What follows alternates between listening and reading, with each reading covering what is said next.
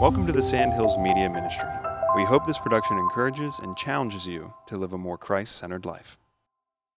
Okay, if you have your Bibles handy, open up to 1 Samuel chapter 7. I, I have loved 1 Samuel. I mean, 1 Samuel for me has been a lot of fun, and I realize fun may not be the right word to, to use. I mean, it's been interesting how, how God has revealed himself in his power to both his enemies and to those who should be his children. And um, as he has expressed himself in that way, I mean, there's been a lesson learned, maybe really by both sides. So, for those who are newer to this, or just to catch everybody up to speed, let's put our map uh, up here real quick. Uh, so, let, let's review just a part of the story that got us here. So, as we've been going through 1 Samuel, when we were in chapter 4, uh, we read that uh, Israel went to battle with the Philistines. Now, that battle occurred in the northwest part of our map. So, up there is Aphek. That's where the Philistines gathered. And then the Israelites gathered at Ebenezer, and they fought in between. So, after their first battle, the Israelites lost 4,000 men. And after the battle loss, they came back, and their thought was, it seems like God is fighting against us. So they literally had the thought, it seems like God is against us. So, because of that, to address that, what they decided to do, uh, rather than try to figure out, uh, in my opinion, why God was against them, they decided to go back and just get the ark and march it into battle and let God fight their battle for them. That, like, that was their thought. So, they go back to Shiloh. Shiloh's in the northeast area of your map. And um, it was kind of like the Old Testament Jerusalem. It's not in the area of where Jerusalem was, uh, but what it was was the center of their religious religious worship. And so the high priest was there, the high priest's sons was there, uh, the tent of meeting was there, the Ark of the Covenant was there. So they go back, they get the Ark, they bring it back to the battle, and when they have this skirmish between Aphek and Ebenezer, uh, they lose again. And this time it's a devastating loss. Uh, they lose 30,000 foot soldiers. Israel's routed. And then the Philistines capture the Ark of the Covenant. And then they take the Ark all the way down to their center of worship, which is in Ashdod, the southwest part of your map here. Uh, so they take it, they, they put it in their uh, temple complex with their God. Uh, and um, the next morning, their God is actually uh, found uh, bowing down to the Ark of the Covenant. And then the followers of Dagon set him back up. And then on the next day, it looks like God just straight up kills him. It's, it's, a, it's a great story. If you haven't read it, you got to go find this story. It's great uh, in, in 1 Samuel. You don't even have to go far. We're only seven uh, chapters in now. And so uh, this great stuff happens. Well, then God begins to afflict the Philistines. And um, he afflicts them, we said, uh, with tumors. Uh, some might say butt tumors. And, uh, and, and, so, and then also with some sort of plague like infestation, not just of a disease that travels from person to person, but also of, seems like rodents who have infested their, their city as well. So the people of Ashdod, trying to figure out what's going on, decide to ship the Ark of the Covenant to Gath. And so they take it southeast to Gath. Uh, when it shows up in Gath, the same thing happens in Gath. They're stricken by this plague, these tumors, uh, death, and. Um, and so then they want to move it to Ekron. Well, by then, word has already gotten to Ekron, and Ekron is like, don't you send that thing here. And uh, they do anyway. It shows up, and immediately they start having tumors. People start dying. The rodents infest them. And they're like, okay, this is dumb. Why are we holding on to this box? And so they make a cart, they put it on a cart, they put some cows uh, at the front of this thing, and these cows haul this thing to a place called Beth Shemesh. Now, when it arrives in Beth Shemesh, which is back in Israelite territory, it's the time of the harvest, the wheat harvest. And the Israelites are, they're overjoyed. I mean, not only is wheat harvest just a good time, because that's a, a you're reminded of God's provision, and uh, this wheat that you're harvesting will be both food and uh, financial provision for you and your country. Then they see the ark rolling up. And when the ark on this unmanned cart, which had to be the strangest thing, comes and parks itself next to just this naturally occurring stone table, uh, they look at this, they're amazed. There are Levites who live in that town town because it's a Levitical town, and you have to have Levites, priests, uh, who know how to work with the ark. So they show up and they're like, hey, we need to make a sacrifice to the Lord. We have two cows and a fresh cart. Uh, and so they just take them, they cut them all up, and they burn them right there. Glory to the Lord. But in the midst of all of this, it seems like some of the men took a, a particular interest in the ark, and it looks like they opened it up and looked inside. And um, you're not allowed to do that. God has rules about his ark. And so he strikes 70 men of Israel dead. And then, you know, Israel's dismayed um, because they were all rejoicing and now God has struck them. And so here's the thing I'm reminded of this, and we'll see it before we're done. Every generation of God's enemies and God's friends need to learn who He is. And you just, you have to show respect to a holy God. He's not your buddy. He's your sovereign. He's your Lord. And one of the things we talked about last week, a lesson that came out of this for those men, was that we, we have to make sure we don't mistake God's apparent absence for the lack of his presence. That is, it may look like he's not there, but he is, always. And that's in our lives too. It may seem like he's not there, but he is always here. And, uh, and so this is how we get to where we are now, and hopefully now some lessons learned. Um, so let's go to 1 Samuel chapter 7. And the men of Kiriath Jearim came, and they took up the ark of the Lord and brought it to the house of Abinadab on the hill. And they consecrated his son Eleazar to have charge of the ark of the Lord. From the day that the ark was lodged at Kiriath Jearim, a long time passed, some 20 years, and all the house of Israel lamented after the Lord. So we open up here. It's been relocated to Kiriath Jearim. I like how they say too. They took it up uh, and they brought it to the house of Abinadab on the hill.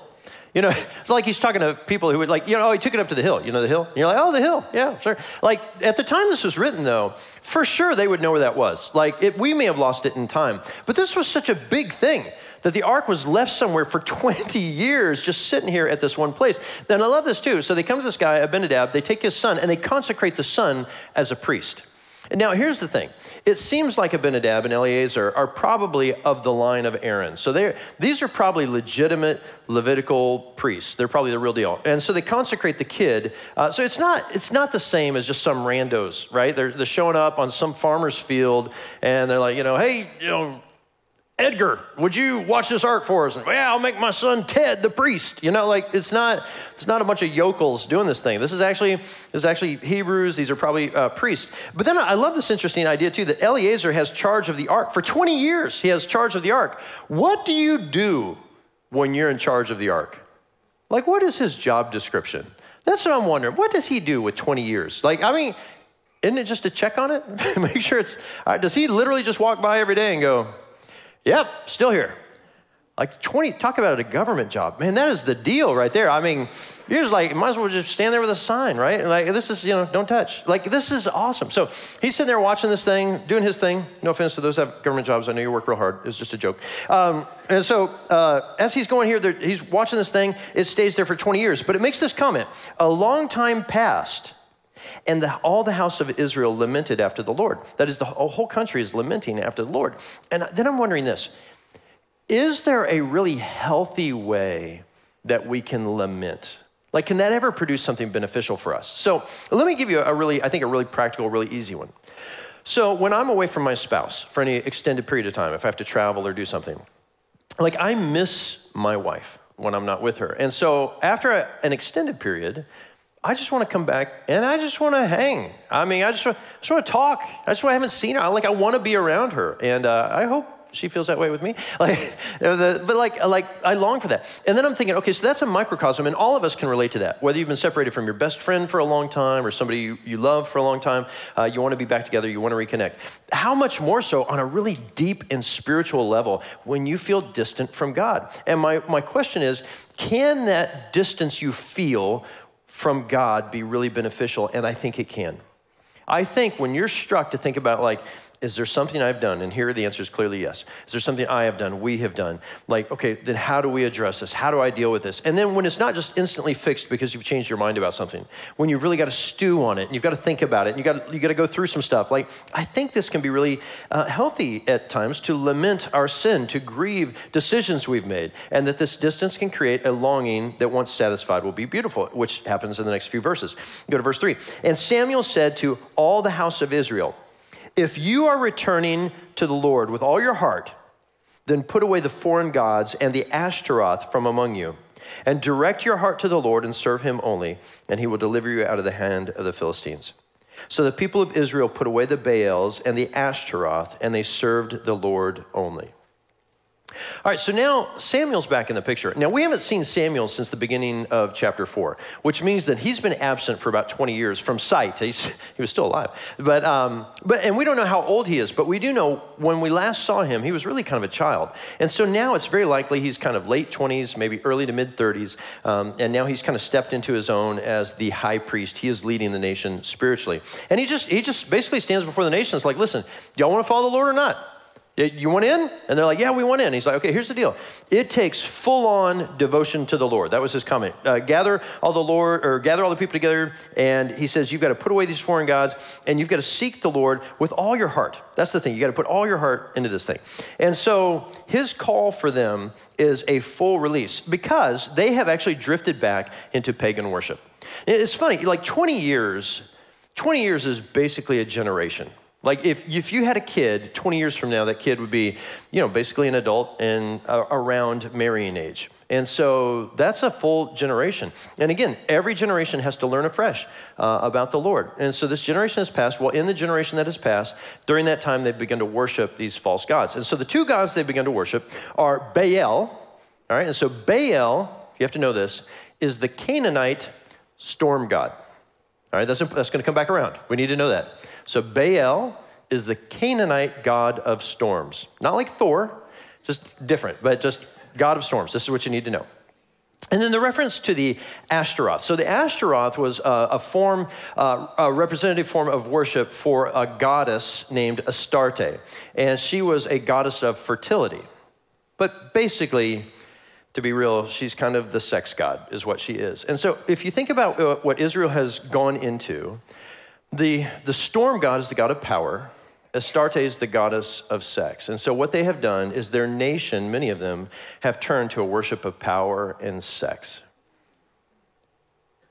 What does that do to a nation when that nation gets consumed with power and sex? I would tell you, you have firsthand experience because we live in a nation that is consumed with both of those things. And we need to be a nation that repents of the sin of what we've given ourselves over to. We have the same type of gods, we just have given them different names. And so here he calls them, he says, Listen, if we're gonna do this, we're gonna do this right, you have to repent. One of the things I am wondering is I wonder if they would be here if Eli was still the high priest and his sons Hophni and Phinehas were still also serving. And I don't think we would be.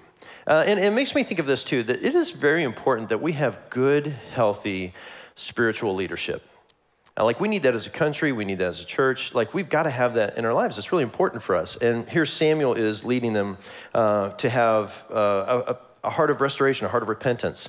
And, uh, and he is calling them for full devotion with all your heart. And Israel actually takes this seriously. Do you know, after this moment that we're about to read about here, after this moment of repentance, there's not a mention of Baal worship for another 200 years which means they took this really seriously and they put away their false gods for a couple of hundreds uh, of years. And then he says this too uh, if you will serve him only, he will deliver you out of the hand of the Philistines. And so there is this idea that you are rewarded for your obedience. Now, very specifically here, God is going to give them a reward. But I was thinking of this like if I were to tell you, follow the Lord and he will reward you, that's a true statement.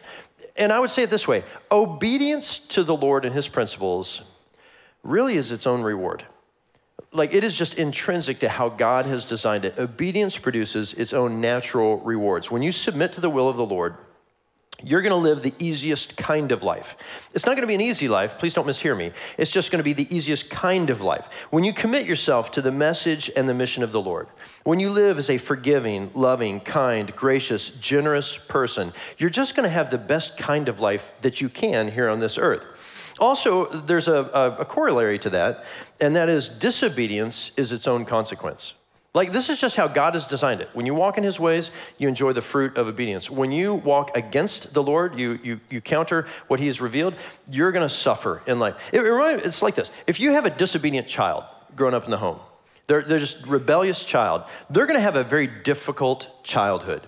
And, and they will probably be the ones complaining, like, my parents are the worst and be like, ah, I don't know, dude, kind of think it's you, you know? And then they're gonna go to school and they're gonna be rebellious at school and they're gonna come out of school and they're gonna be like, I hate my teachers. And you're gonna be like, your teachers aren't real fond of you either, you know? Like, like they create their own problems. And people that keep going in that kind of way, you'll find that, that all of their life is constantly a disaster, but they are quick to blame everyone else for their problems.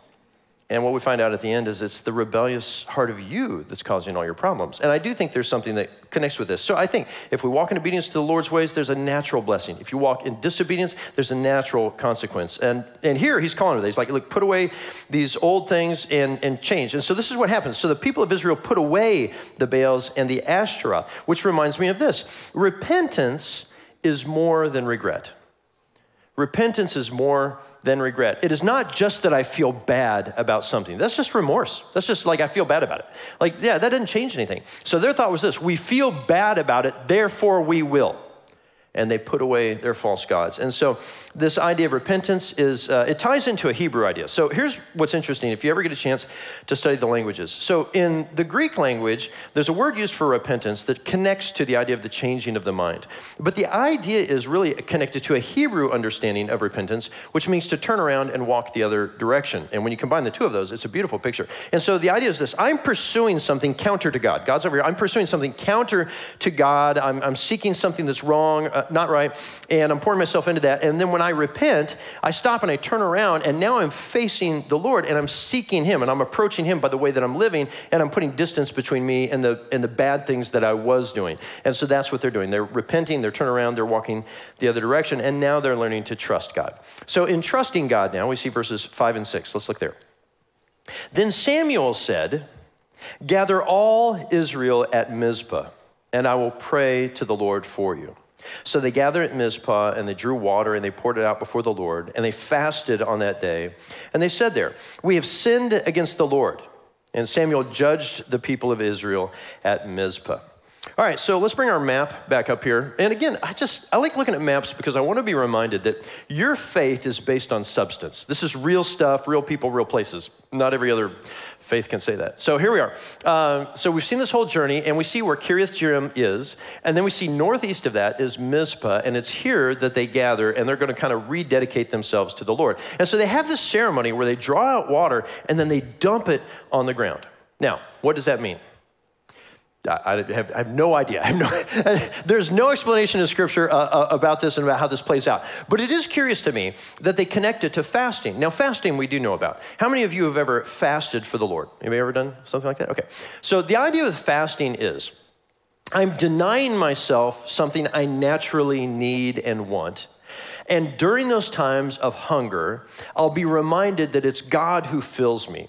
And, but instead of eating, I will pray or I will read the scripture or I'll worship or whatever it is. I'm going to I'm going to replace what I would normally do by way of eating and I will fill myself with the Lord. And so people do that as a way to um, just sharpen themselves a little bit spiritually. Now, it doesn't do anything by way of, it doesn't make God do something for us or have Him answer our prayers or it's for us, it's, it's not for the Lord. It, it draws us closer, reminding us that it's He who fills us.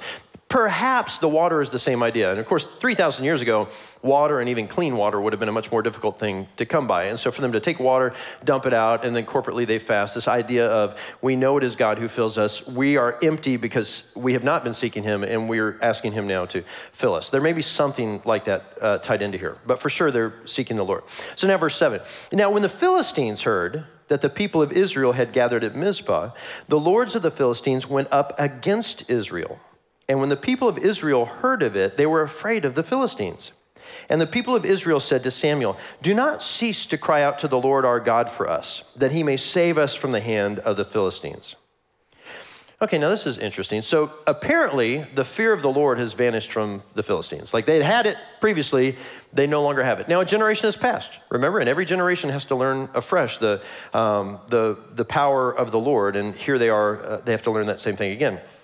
Although, the last time they had a confrontation of some sort, the Philistines reflected, we saw this in the scriptures, they knew the history of the Israelites, even to where the Egyptians uh, were punished by the God of Israel to release the Israelites. So they knew that story. Well, now, just 20 years earlier, the generation right before them, and many of them still alive, lived through the whole ark debacle. Like they've already been through this. They know the power of God a little bit. And so my thought is if you're the Israelites, now's the time you get the ark. like now's the time. Oh, they want a reminder? Just get that, march that through the camp. And you just walk through. You guys remember the story? Who wants a butt tumor? Anyone? Let's see it. Like you, you can just walk through now and they, they would know. But curious now, they don't get the ark.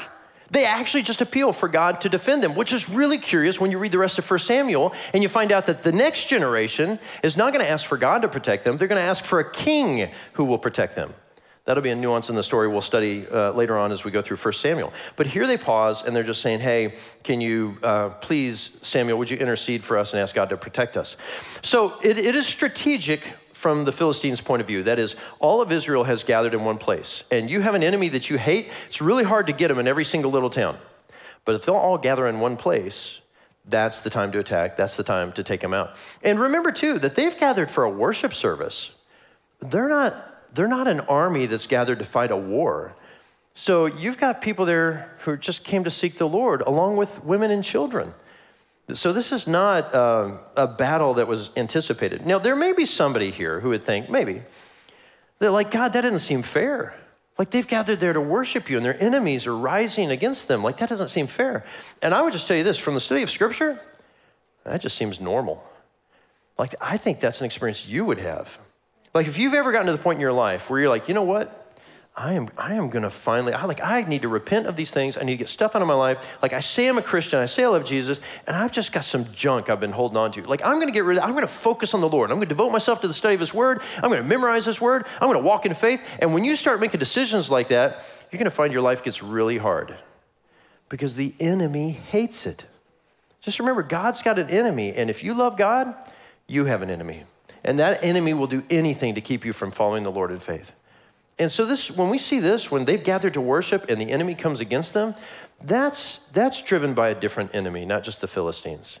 And Satan does the same to us, and we experience that a lot of times, even in our own life. And so in verse 9, we see this. So Samuel took a nursing lamb, and he offered it as a whole burnt offering to the Lord. And Samuel cried out to the Lord for Israel, and the Lord answered him. It's probably my favorite phrase in this whole chapter. The Lord answered him because I'm reminded that when God answers prayer, crazy things happen, right? And uh, here, let me say this. Let me remind you. You need to be reminded of this. God answers your prayer, right? He answers prayers of faith by his people. Now, I want to remind you of this from 1 John chapter 5. 1 John chapter 5, verses 14 through 15 says, This is the confidence that we have toward him that if we ask anything, all right, now these next words are very important, that if we ask anything according to his will, he hears us. And if we know that he hears us in whatever we ask, we know that we have the request that we have asked of him. This was true 3,000 years ago. It is true today for those who are in Christ. So, this is a promise of Scripture and it bears fruit. Let's see what happens uh, now in verse 10. As Samuel was offering up the burnt offering, the Philistines drew near to attack Israel. But the Lord thundered with a mighty sound that day against the Philistines and threw them into confusion, and they were defeated before Israel. And the men of Israel went out from Mizpah and pursued the Philistines and struck them as far as below Beth Kar. All right, so I love, I love this. The idea you got a mass of people, they've gathered, they're worshiping, they're perhaps at their most vulnerable point. Philistines see this as an opportunity. They gather, they march against Israel. Israel's panicking. We're here with our wives, we're here with our kids.